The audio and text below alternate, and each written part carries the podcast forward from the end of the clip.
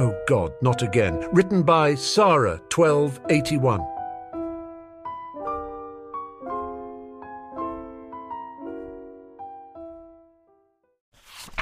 Chapter 35 After another epic but nondescript summer, Harry and Sirius decided to end things by dragging Remus and Tonks along to the Quidditch World Cup. Remus because he was Sirius's best friend, and Tonks because she was Sirius's sole cool relative. And also because they wanted Remus and Tonks nice and acquainted for when Tonks was actually old enough for Remus to date. The first people they met, naturally, were Cedric Diggory and his father, whose name Harry never could remember, who only seemed to want to talk about that one time Cedric beat Harry. It was kind of creepy, really. Ced told us all about you, of course, Mr. Diggory was saying. Said you're mad as a hatter, but practically a demon on a broom. I said to him, Said, that'll be something to tell your grandchildren. That will. You beat Harry Potter. How does it feel to have your father deciding that winning an amateur Quidditch match is going to be your greatest achievement in life? Harry asked curiously. Cedric made a face. Fantastic. I'd imagine it's almost as nice as having everyone decide that your greatest achievement will be making it to your second birthday, something everyone else has managed just fine without getting famous. Harry laughed. Touche. And it's not like it was even a fair match anyway, since the Dementors came out of nowhere and attacked, Cedric continued. Harry, much as his pride was begging him not to, which was ironic to be sure, disagreed. You caught the snitch before you even realized the Dementors were there. While that might be slightly oblivious of you, it still meant that you had the snitch in your sights and I was nowhere near you.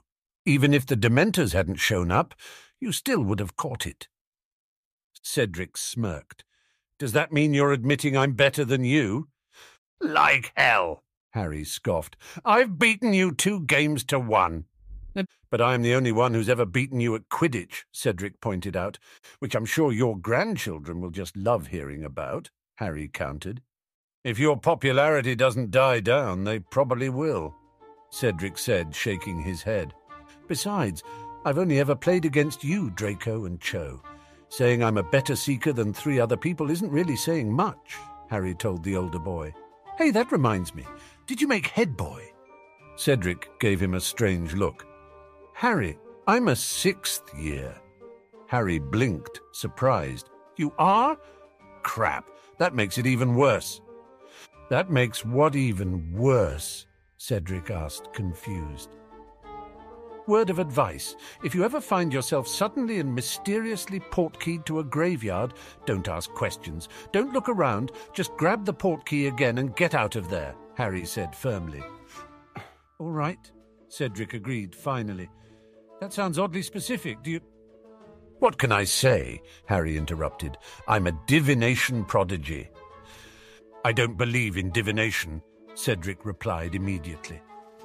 I don't really care, Harry confessed, but you did agree to do that, so my work here is done.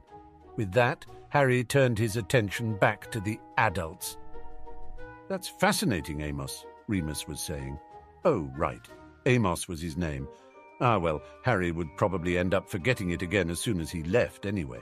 We have to keep moving, though. We're looking for the Weasleys. They promised to save us a spot for our tent. I quite understand, Amos said heartily. Don't let us keep you. I need to discuss that bill on werewolf rights you're working on with you when we get back to the ministry, though. I've got a few ideas on the subject myself. I'll stop by and see you first thing Monday, Remus promised. So you're working on a bill about werewolf rights? Harry asked as they set off again. Won't that cause problems because people will assume you're just doing it because you're a werewolf? Well, I am mostly doing it because I'm a werewolf, Remus admitted.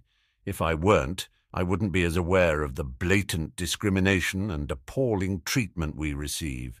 Not, not to mention the fact that most people don't know about his, what did you call it, Sirius?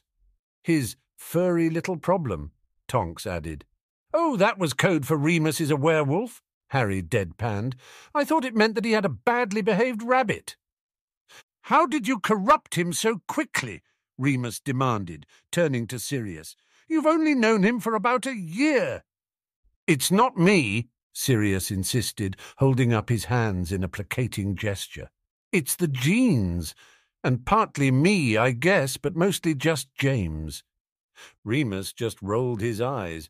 All in all, they were very grateful to finally reach the Weasleys. When they were walking through a rather pro-Irish section, Seamus had ambushed them and dragged them off to meet his mother, and Tonks almost started a riot by confessing that she didn't actually know who was playing besides whatever team that Krum guy's on. Harry and Sirius, both avid Quidditch fans themselves, were currently refusing to speak to her. Hey, what took you so long? Ron asked. Tonks almost started a riot, Remus explained, when Sirius and Harry pointedly didn't say anything. Realizing that the Weasleys were also somewhat of a family of Quidditch fanatics, he continued, Don't ask. Did that take all day or something? Ginny asked. We've been here for four hours. Harry's eyes widened in horror at the thought of waking up that early during the summer. Why? Because we're not old enough to apparate like Bill, Charlie, and Percy, Ginny explained sourly. Does that mean that you haven't been here that long? God, no.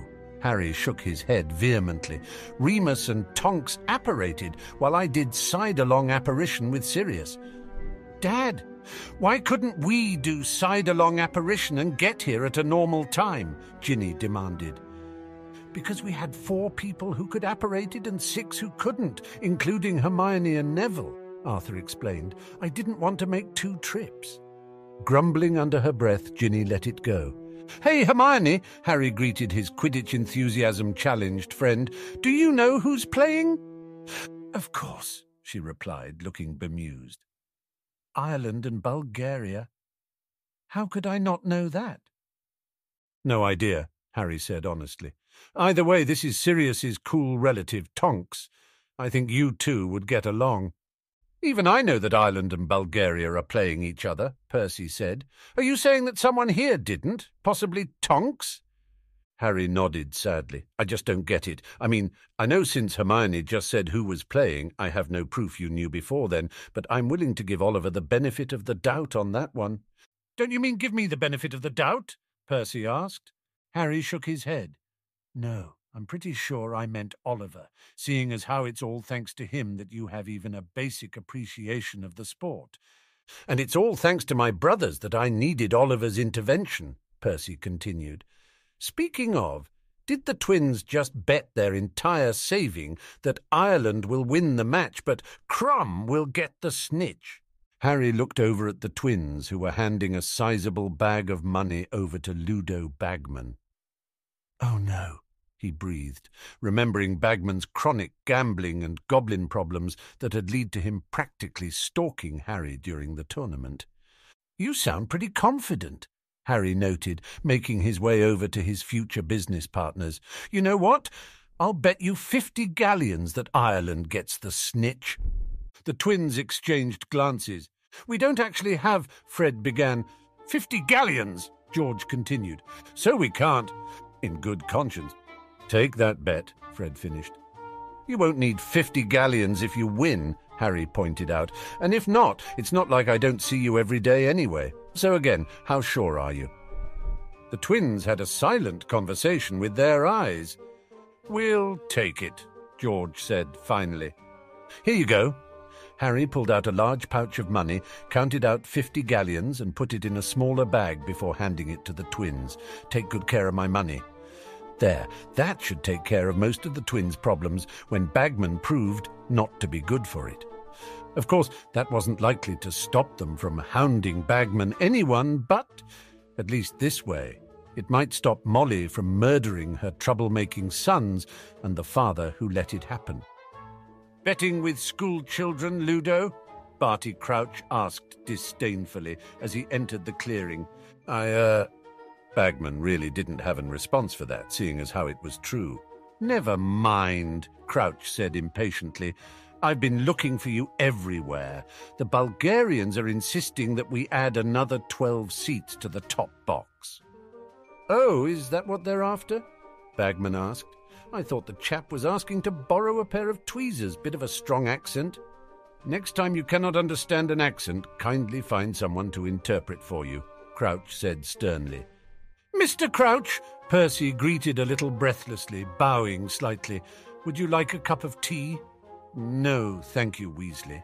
Crouch shook his head. I brought my own drink. With that, he took a sip of his flask. Harry started. Did Crouch just get Percy's name right? Although, come to think of it, it was a little strange how he kept getting it wrong before, since he clearly knew who Arthur was, and you couldn't really miss that the two were related. Why, Barty, Bagman said with a grin, is that whisky you've got in there? Certainly not. Crouch looked highly affronted. I would never stoop so low as to drink on the job or at such an important international event like this. I'm just very particular about my tea, so I brought my own so as not to make a fuss. If you say so, Bagman sing-songed. Any news on Bertha Jorkins yet? Arthur asked the other two department heads. Not a dicky bird, said Bagman comfortably, but she'll turn up. Poor old Bertha, memory like a leaky cauldron and no sense of direction. Lost, you take my word for it. She'll wander back into the office sometime in October thinking it's still July. You don't think it might be time to send someone to look for her? Arthur suggested tentatively. The problem is, Arthur, that she went missing in Albania. Crouch explained. We have asked the authorities to be on the lookout for her, but that's about all we can do as it's out of our jurisdiction. Besides, no one really remembers seeing her, so there aren't even any solid leads. We're hoping, of course, but you know how these things are. She was probably attacked by a local dark wizard or some sort of dark creature. Harry felt the blood drain from his face. He remembered Bertha. She had come out of Voldemort's wand right before his parents. He didn't remember too much about her disappearance except that Voldemort had killed her after Pettigrew had brought her to him, and that's how he knew of the tournament. But if Pettigrew were in Azkaban, then what happened to Bertha? Was it just a coincidence? Harry hated coincidences. Where are you sitting? Arthur asked Sirius as everyone made their way into the giant stadium.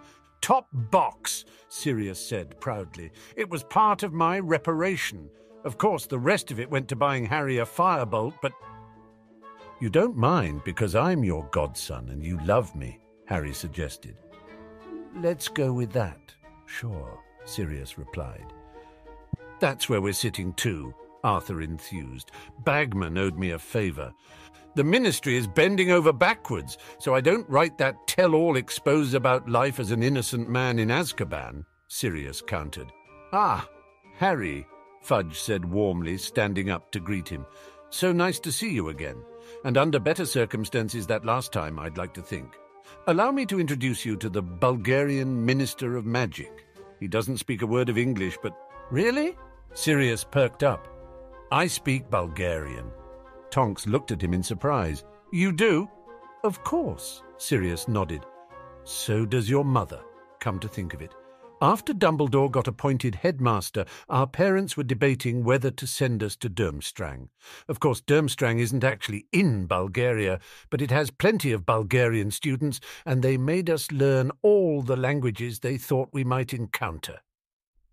Really? Tonks was fascinated. What changed their minds? They decided the uniforms were tacky, Narcissa Malfoy replied, entering the box, followed by her husband and son. Hello, Sirius. Narcissa, Sirius nodded his head. Draco, he paused. I don't actually remember what your husband's name is. Lucius, Narcissa replied. I heard you gave away your title. I'm actually more of a regent than anything else, Remus clarified. I'm too busy to be bothered, Sirius added. Teaching at Hogwarts, having a life, very few people manage both, you know. So, um, do you think you could help translate? Fudge piped up.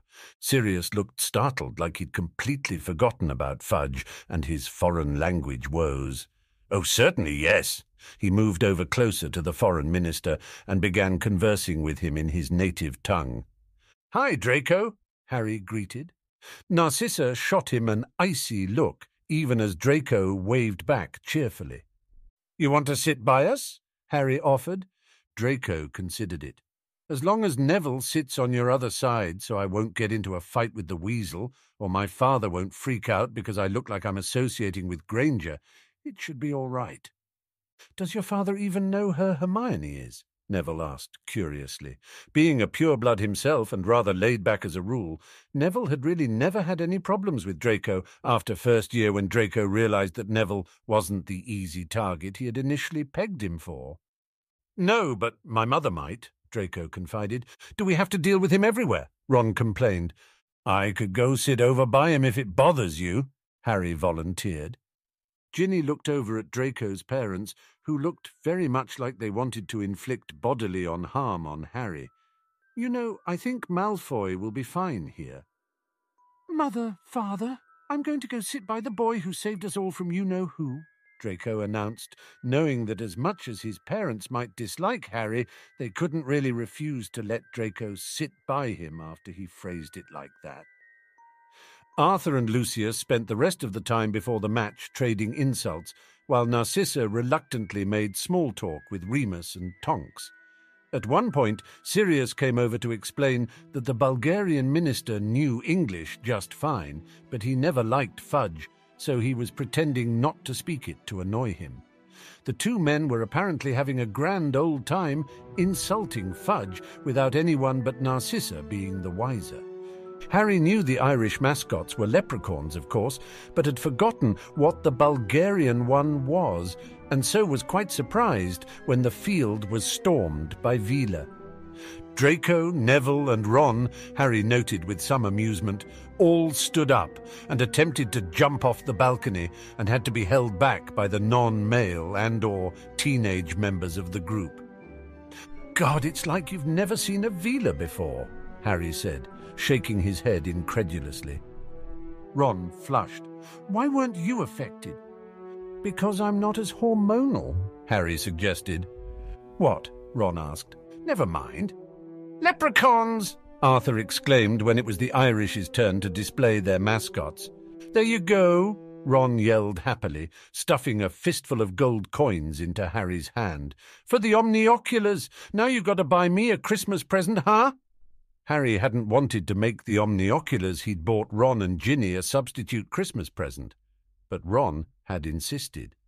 You that leprechaun gold disappears after a couple of hours, right? Harry pointed out. What? Ron looked upset. Yes, they just make it to amuse themselves, Hermione explained. It causes all kinds of controversy when people pay in leprechaun gold, and it disappears as no one can really tell if the person who paid in it knew it was leprechaun gold, or if they themselves were also tricked. It's a good thing that it doesn't last either, or else think of what inflation would be like.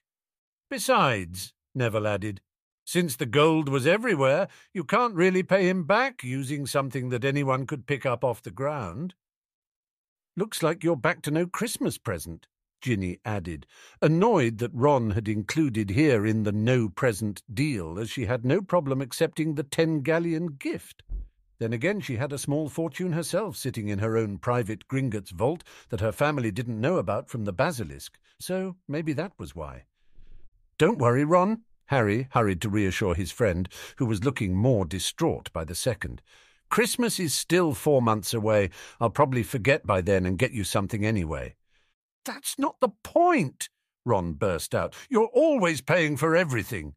It's because I'm an orphan, Harry explained, and because I'm not afraid to exploit my fame for all it's worth. Ron still looked a bit disgruntled, but he quieted down after that. The match was interesting enough, if a bit predictable. After all, nothing he had done differently in the past three years did anything to make the Irish team or Krum any worse, and so once again the twins won their bet, though this time they didn't lose their savings and actually made nearly thirteen galleons on it.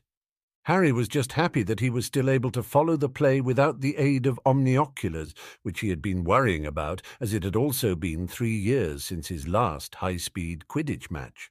Of course, the after-game celebration was cut a bit short as screams and shouts suddenly broke out at the campsite. Harry! Arthur burst into Harry's tent. We've got to go. Kids, you get into the woods, okay? We adults have to take care of this.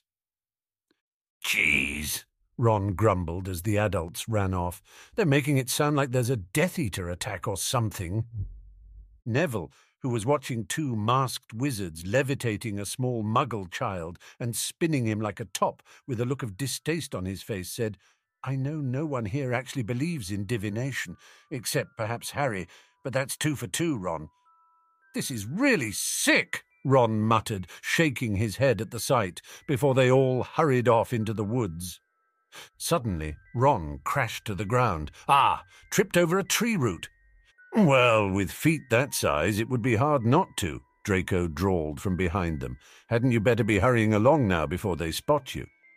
Are you saying that they're going to be able to tell that Hermione's muggle-born, and so she's in danger? Harry asked sceptically. Draco raised an eyebrow. Don't be silly. It's dark, they're drunk, they probably don't know who she is anyway, and nothing about her really screams out muggle-born until she starts talking.